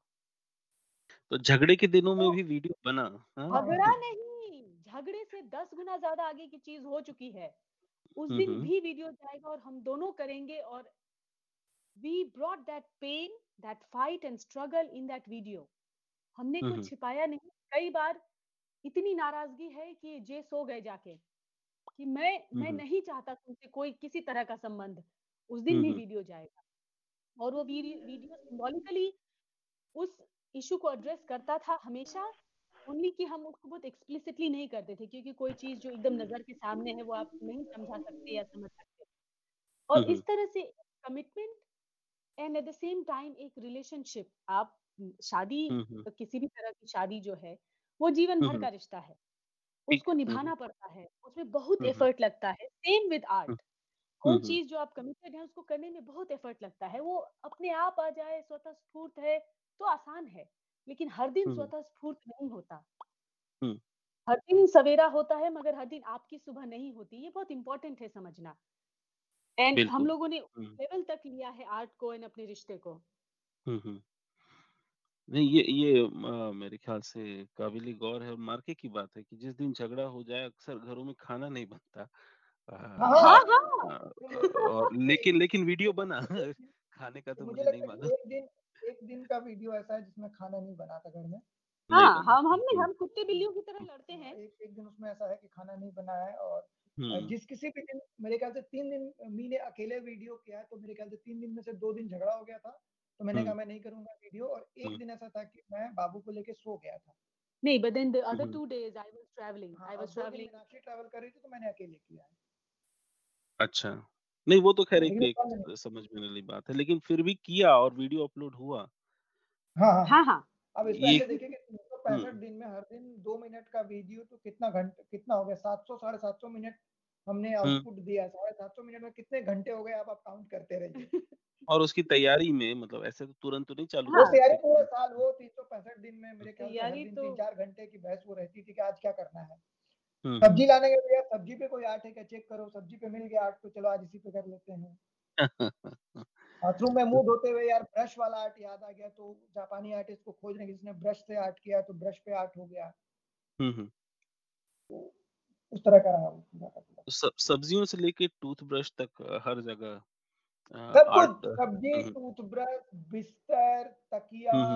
पॉटी चरखा, पॉटी पे पेशाब करने पे आप मतलब you name it and I can tell you कि उसपे कुछ हुआ है कि नहीं हुआ कुर्सियों पे, टेबल पे, सोने पर। सोने पे ऊन पे, कपड़े पे कुर्सी पे टीवी पे, सब चीज़ पे आर्ट हुआ है इस दुनिया में। हम लोगों को खोजने की ज़रूरत है। अच्छा मैं एक एक एक बहुत ही छोटा और ऐसी रैंडम सवाल पूछूँगा कि जैसे ये ट्रक के पीछे बहुत सारे आर्ट होता है, कुछ तो लिखा भी रहता है और पेंटिंग भी बहुत सारी होती है। उसको आर्ट हाँ। माना जाएगा क्या? बिल्कुल माना जाएगा ट्रक के पीछे ट्रक को जो पेंट करने की पूरी की पूरी जो विकसित कला है वो पाकिस्तान में पाई जाती है भयंकर। पाकिस्तान हाँ, अफ़गानिस्तान, हाँ। पाकिस्तान। तो वो एकदम ही मतलब ज़बरदस्त वहाँ पे उसको बिल्कुल अ, मानेंगे। मेरे ख़्याल से अगर मैं ठीक-ठाक हूँ तो पाकिस्तान के किसी आर्टिस्ट ने इस तरह के ट्रक्स एग्ज़िबिट भी किए हैं। हाँ, एंड अगर आप सर्च करें तो हुँ, हुँ। जो डेकोरेटिव डेकोरेशन होता है ट्रक पर, hmm, hmm. Sometimes they weigh close to 50 KGs of decoration मतलब इतना उसको पेंटिंग करने हाँ। में, डेकोरेट करने में उतना ज़्यादा उसपे वज़न। सो वो बहुत सारी संकलें लगाते हैं और जंजीरें लग हाँ, होती हैं। हाँ, हाँ, तो वो देखा है सिंबॉलिक लेवल पे है कि म कुछ लिख दिया। वो तो बस ऐसे it's it's like a scratching और कोई चीज़ एक आर्ट के लेवल पे डेवलप हुई है, तो उसका आप रेंज आप देख सकते हैं कि जितेंद्र भाई ये अभी पवन के काम की चीज़ आपको भी मज़ा आएगा देखिए होता क्या है आर्ट कब आर्ट हो जाता है हाँ, एक साधारण चीज़ से, सारा का सारा खेल उसी में है। हुँ, हुँ। कि जैसे तेल की टंकी पे लिखा हुआ इराक का पानी। हुँ। हुँ। अब ये आर्ट है कि नहीं? ये इतना बड़ा पॉलिटिकल स्टेटमेंट ये। अब समझिए कि ट्रक के टंकी पे लिखा हुआ इराक का पानी ये ये एक पॉलिटिकल स्टेटमेंट है। बहुत बड़ा स्टेटमेंट हुँ। है। हुँ। ठीक है, अगर मैंने वो टंकी निकाल के और रख दिया एक आर्ट गैलरी में, it will definitely become an art because this is not an art, this is a political statement. Hmm, hmm. ठीक है? आपने किसमें। आर्ट देखा वहाँ से वो आर्ट बनता है। अब देखिए आप उसको कैसे कॉन्टेक्सचुअलाइज़ करते हैं किसी भी चीज़ को, that context defines that whether it is an art और नॉट। अब देखिए आपसे बात करते मुझे ये आइडिया आ गया अब मैं मान लीजिए भारत जाऊँगा और मैंने मान लीजिए कि 50 टंकियाँ ऐसी कलेक्ट कर ली जिसपे लिखा हुआ हिंदी में इस तरह के political statement and I can very well put it into display in an art gallery and it will be considered as an art. वो ट्रक हाँ, पे लगा आर्ट नहीं है, मगर हुँ, हुँ। अगर मैं उसको उठाकर अपने आर्ट में लगा दूँ, इंस्टॉलेशन में लगा दूँ या गैलरी में लगा दूँ, वो आर्ट हो जाएगा because I am trying to convey a message. टंकी पे लिखा हुआ कोई मैसेज एज़ सच नहीं कन्वे करता है। उसका कोई मतलब नहीं है other than right written stuff मगर उसके कॉन्टेक्स्ट से उसका अर्थ बदल जाता है। कहते हैं कि डिकंस्ट्रक्ट करना चीज़ों को। हाँ, जैसे खाद्य मंत्री लिखा रहता है। हाँ, ए ए देखिए कि एक किताब है जिसपे सारे उन नारों का संकलन है जो लद्दाख में रोड साइंस हैं, जो कि बॉर्डर फोर्सेस ने लगाई थी। जैसे don't be a gama in the land of lama. और ये एक नहीं है, ले जाइएगा तो ऐसे बहुत सारे नारे लगे। उनकी एक किताब है, फ़ोटो और वो नारा किताब है पूरी की पूरी। अब मैं समझता हूँ कि वो जो स्लोगन्स है वो अपने आप में आर्ट है। हुँ, हुँ। हाँ, मुझे मैं जब नया-नया महाराष्ट्र में आया और अब मुझे 12 साल करीब हो गए हैं, तो ये अब अब मुझे सूझ रहा है क्योंकि क्योंकि आपसे बात कर रहा हूँ कि मैं जब कोई नया आता है और मराठी जो है वो नागरी में ही लिखी जाती है, तो जब कोई हिंदी वाला यहाँ पे आता है, तो मराठी के नए-नए वाक्य जो सीखता है वो उन उन चीज़ों से सीखता है जो जो लिखे रहते हैं पीछे। जैसे कि बस में अ, सड़क पे लिखा है कि पुढे गतिरोधक आहे मतलब आगे हम्म, हम्म, स्पीड ब्रेकर है या गतिरोधक है फिर अ, गतिरोधक है जिसको कि मेरे हम्म, ख्याल से अ, गुलज़ार साहब ने एक गाने में भी यूज़ किया है। तो अ, हॉर्न बजा के चल संभल के थोड़ा आगे गतिरोधक गतिरोधक है जो भी। और या फिर किसी अ, मैं अक्सर मतलब मुर्गी या की की दुकानें होती हैं तो वहाँ लिखा रहता है कि इ येथे जीवंत कोमड़ी मिळेल मतलब यहाँ पे ज़िंदा मुर्गी मिलेगी। ऐसे बहुत सारी चीज़ें जी। हाँ, टेंपो के पीछे लिखा रहता है टेंपो भाड्याने मिळेल यानी भाड़े पे टेंपो मिलेगा। ए एक दिन मुझे ऐसा ख़्याल आया था मतलब सोचते-सोचते कि ये सारी चीज़ें जो जो वाक्य हैं, अलग-अलग जगह हम्म, लिखी हुई उसको कहीं कोई उसका कोलाज बना दे क्योंकि ये वाक्य बाकी लोगों के लिए सामान्य होंगे लेकिन मेरे जैसे हिंदी भाषी के लिए ये बहुत ज़्यादा मायने रखते हैं। मैं बहुत कुछ सीख गया उन उन सारी चीज़ों से जो जहाँ जहाँ कहीं कहीं जो लिखी रहती इसका एक पॉलिटिकल इंटरेस्ट और बताता हूँ कि जो बिहार से मेरे गाँव से लोग जाते हैं दिल्ली में काम करते हैं दरबान का या ड्राइवर का वो जब हम्म। बिहार। वापस लौटते हैं तो आलू प्याज नहीं बोलते हैं कांदा बटाटा बोलते हैं। हाँ कांदा बटाटा बोलते हैं। वो यहाँ बोलते सुना मैंने। हम्म। हाँ तो वो वो लोग बोलते हैं कांदा बटाटा फिर लोग अरे अरे आलू आलू बोल रहे हैं आदत हो गई। तो ये ये कैसे लैंग्वेज इम्पैक्ट करता है आपको? And also they become connecting nods for somebody a foreigner hmm like not foreigner as such but हम्म वहाँ हम्म। से जो बाहर के लोग हैं। कि भाई हम पढ़ पाए। तो all of a sudden you feel connected to the people and language and culture क्योंकि आपने पढ़ लिया वो क्या लिखा है आप eventually you make a connection जैसे मरा, मराठी में जेरोक्स नहीं कराते मराठी में जेरोक्स कराते हैं। उसके बारे में मैं बताऊँ दरअसल जेरोक्स नहीं कराते वो उसको जेरोक्स ही बोलते हैं लेकिन हाँ। मराठी में जो जेरोक्स जो, जो नुक्ता हम ज के नीचे लगाते हैं उसके लिए उसके बदले मराठी में झंडे का झ उपयोग होता है। झंडे का जो उपयोग होता है लेकिन कित, तो हम जैसे जो हिंदी भाषी हैं हाँ। कितना इंटरेस्टिंग हाँ मैं खुद आया मैंने कहा तुम एक दोस्त से तुम जेरोक्स बोलते हो? नहीं हम जेरोक्स बोलते हैं। तो ये लिखा क्या है? तो बोले जेरोक्स लिखा है। तो हाँ, ये और बात है कि जो गाँव का मराठी व्यक्ति होता है जिसने कभी जेरोक्स नहीं सुना है तो वो उसको जेरोक्स पढ़ लेता है। तो ये दो दो तरफा हाँ। जैसे उर्दू उर्दू में रिवाज भी है स्टेशन हैं को। हाँ जैसे उर्दू में आप यानी कि नस्तलिक में लिखेंगे तो रवाज भी लिखते हैं क्योंकि आपको एज्यूम करना है कि वो रिवाज है तो जो नहीं नहीं जानता वो उसको रवाज पढ़ने लग जाता है इसकी दो दो दो, दो तरफा उसका प्रभाव है। आ, आर्ट पे वापस आते हैं। तो पवन आपका सवाल लैंग्वेज मैं अपने आप में आर्ट है। लैंग्वेज अपने आप में आप मानेंगे कि आर्ट है? बिल्कुल है। हम्म हम्म। लैंग्वेज बिल्कुल आर्ट है। मैं आपको एक उदाहरण देता हूँ कि कल हम्म हम्म। परसों एक एक कवि से बात हो रही थी एफ़ ए दुयान जो टर्किश में लिखते हैं। तो हम्म उनकी एक कविता थी जो अंग्रेज़ी में उन्होंने सुनाई if only I was you type की कोई कविता। तो बार बार था if only if only if only तो सब लोग हम्म ट्रांसलेट कर रहे थे। मैंने भी ट्रांसलेट किया इफ़ ओनली का क्या अनुवाद होगा कि हम तो मैंने क्या अगरचे है ना? अगरचे अगरचे ये होता। हम्म अब हम्म। मैंने कहा कि यार अब टर्किश में भी पढ़े इसको। तो हम्म। टर्किश में उन्होंने पढ़ा इफ़ ओनली असल में उन्होंने लिखा था किशगा किशगा हम्म। किशगा हम्म हम्म। कि अगर हम्म ऐसा हम्म। होता तो जब उन्होंने हम्म, हम्म। किशगा किशगा तीन बार पढ़ा तो मुझे लगा यार अगरचे गलत ट्रांसलेशन इसका ट्रांसलेशन होगा काश। हाँ बिल्कुल सही। तो अब देख लीजिए मैंने उसको बोला तो बोला नहीं नहीं नहीं यही यही यही यही यही असली यही शब्द सही है। तो लैंग्वेज की ओरालिटी अपने आप में एक आर्ट है। हम्म लोग हम्म। उसके ओरल चीज़ों से भी समझ लेते हैं कि कौन क्या बात कर रहा है।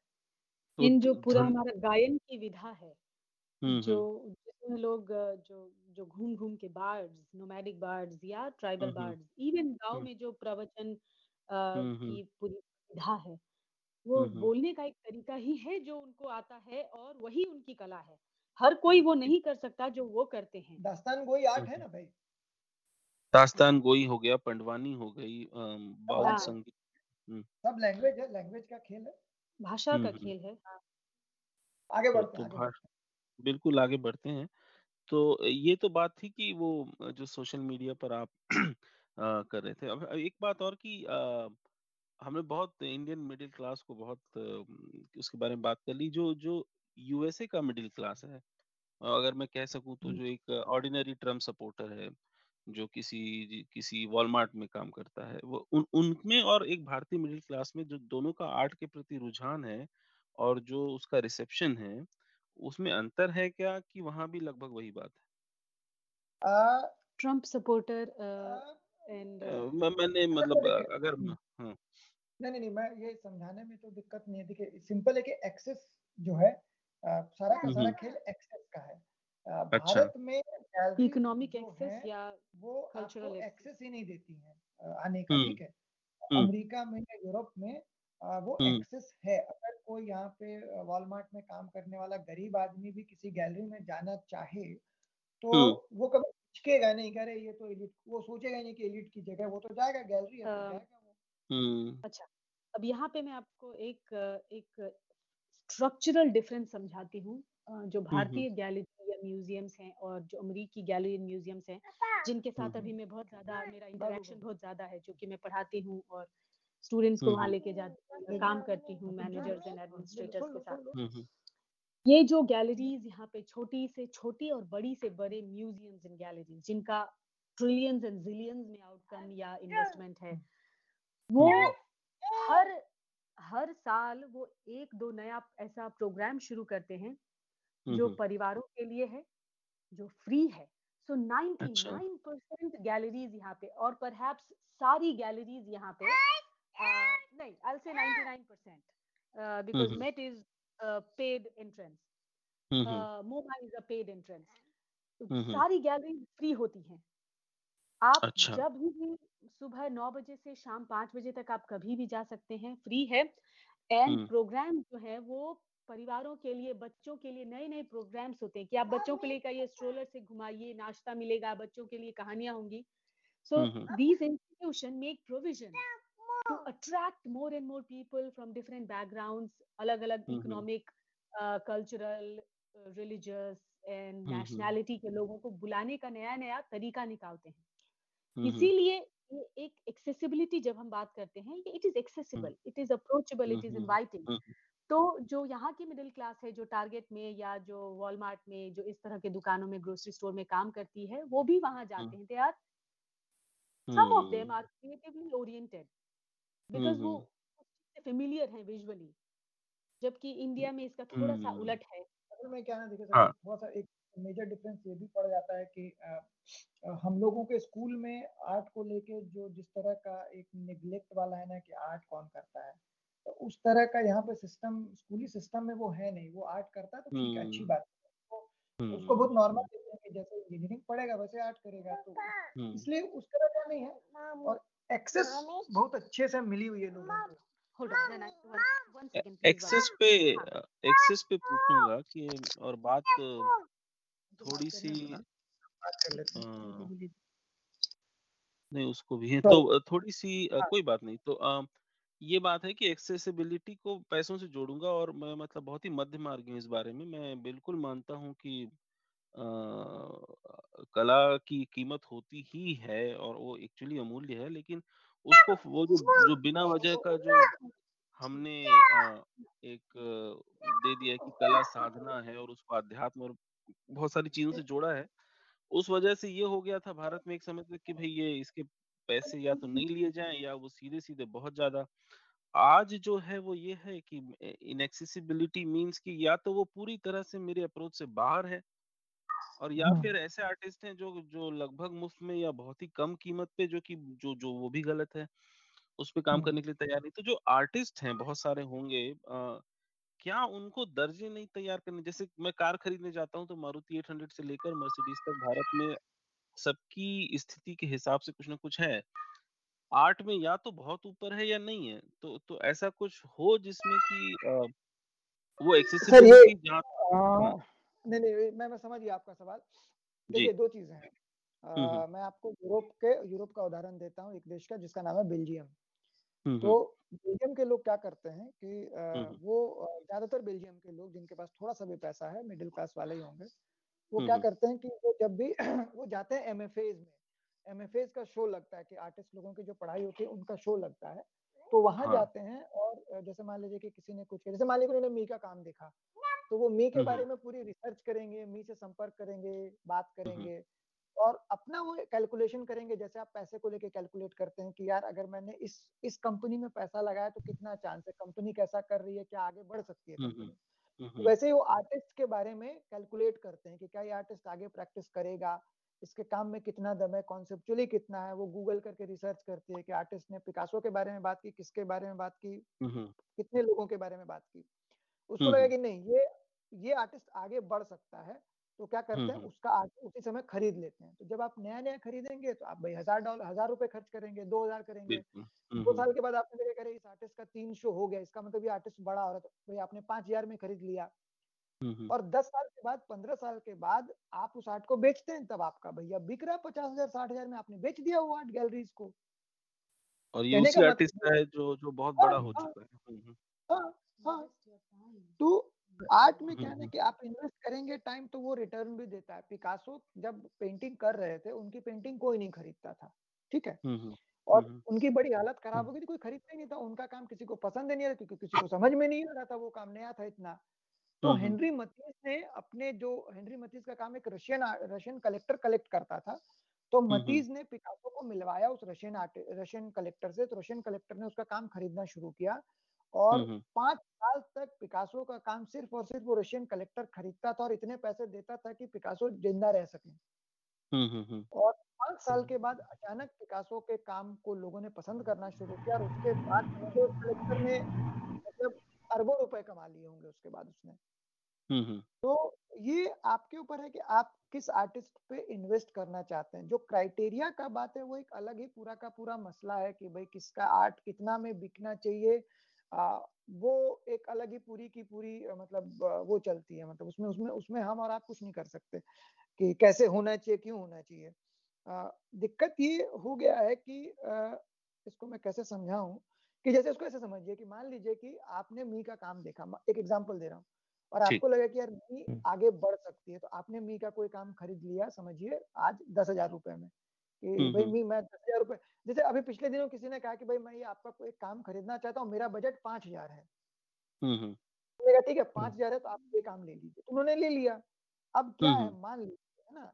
अब वो आदमी के पास अगर वो काम है तो वो तो भैया हमको दुआएँ देगा ना कि भाई ये आर्टिस्ट बड़ा हो जाए क्योंकि आपने उसका काम खरीदा आपने उसको इन्वेस्ट कर लिया। है बिल्कुल। अब समझिए कि पाँच साल के बाद अगर मीनाक्षी का काम बहुत बड़ा हो गया और वो भाई मोमा और मेट में लगने लगी तो सबसे पहला काम में क्या करेगी कि जो जो पहला काम उसने बेचा है कि लोगों को जिसको पाँच हज़ार में बेचा उससे मैं खुद ही बोले कि यार तू बीस हज़ार रुपए लेके ये वापस कर काम पहले मुझे।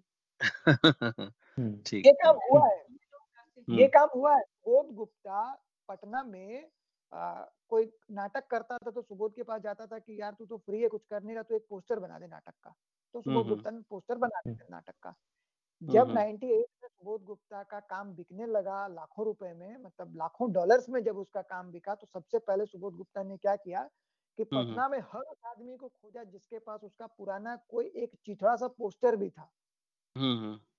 और वापस खरीद लिया ज़्यादा दाम दे के भैया ये पोस्टर तुमको दिए थे सौ रुपए में लो तुम पाँच हज़ार रुपए लो दो पोस्टर।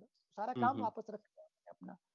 तो ये इन्वेस्टमेंट आपको करना पड़ेगा आर्टिस्ट पे एक बार अब इन्वेस्ट किस आर्टिस्ट पे करेंगे? आप तो किसी ऐसे आर्टिस्ट पे नहीं करेंगे ना जिसको आप जानते नहीं है। बिल्कुल नहीं। आप आर्टिस्ट को जानेंगे तब आप इन्वेस्ट करेंगे। तो इस और दूसरा कि भाई आर्टिस्ट आगे कर, भारत में क्या दिक्कत है कि लोग शुरू तो करते हैं आर्ट उसके बाद दो साल के बाद छोड़ देते हैं कह रहे कोई नौकरी पकड़ लेते हैं। ये अमेरिका में भी होता है। ऐसा नहीं अमेरिका में जो आर्ट करता है वो आर्ट ही करता है।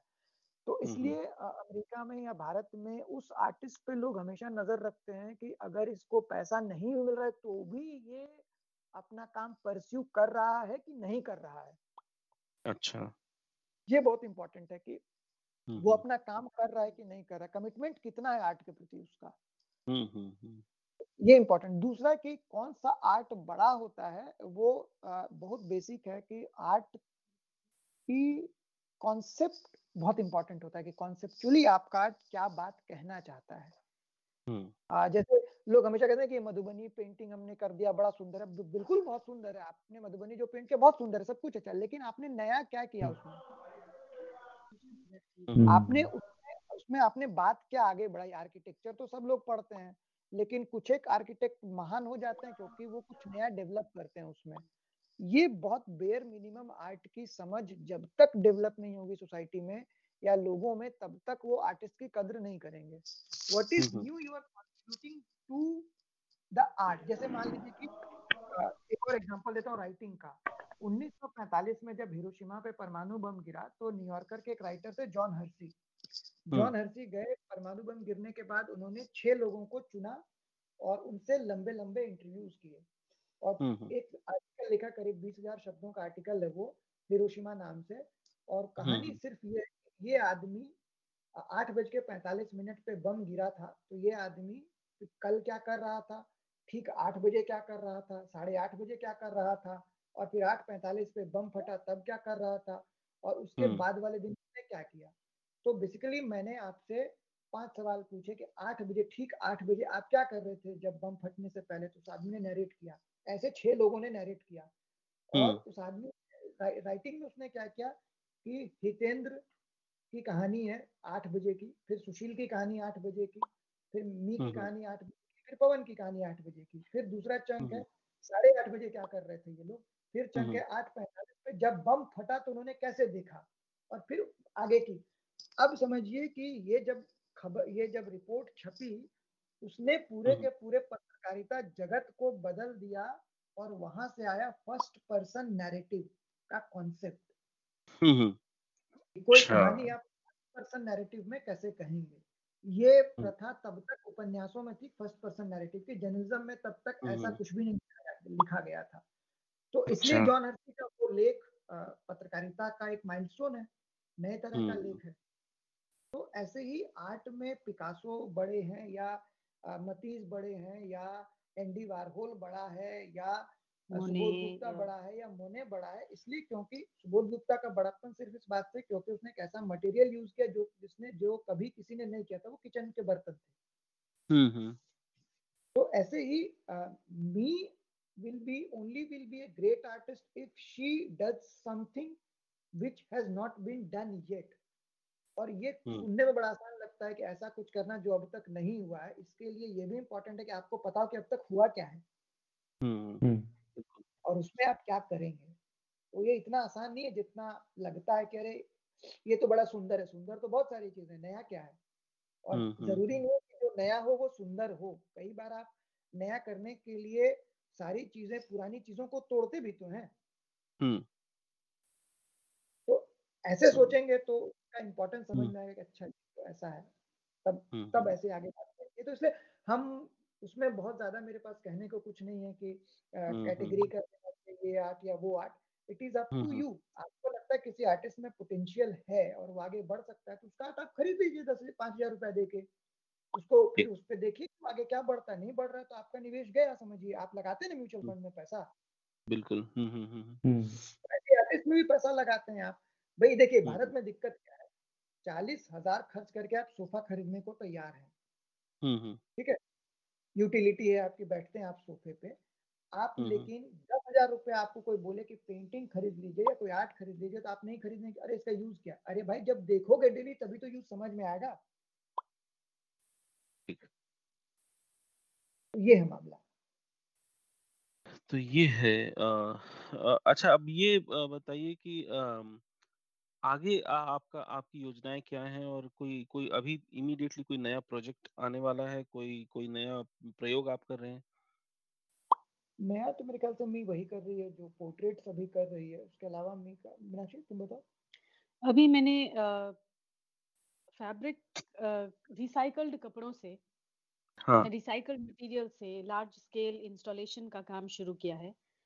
एंड क्योंकि हम अभी उस दौर में जी रहे हैं जहाँ हम कहते हैं कि अच्छा मैं औरत हूँ मैं इंडियन हूँ मैं एशियन हूँ एंड तो आइडेंटिटी को लेके इतना ज़्यादा कैटेगराइजेशन और इतना ज़्यादा क्लासिफिकेशन है।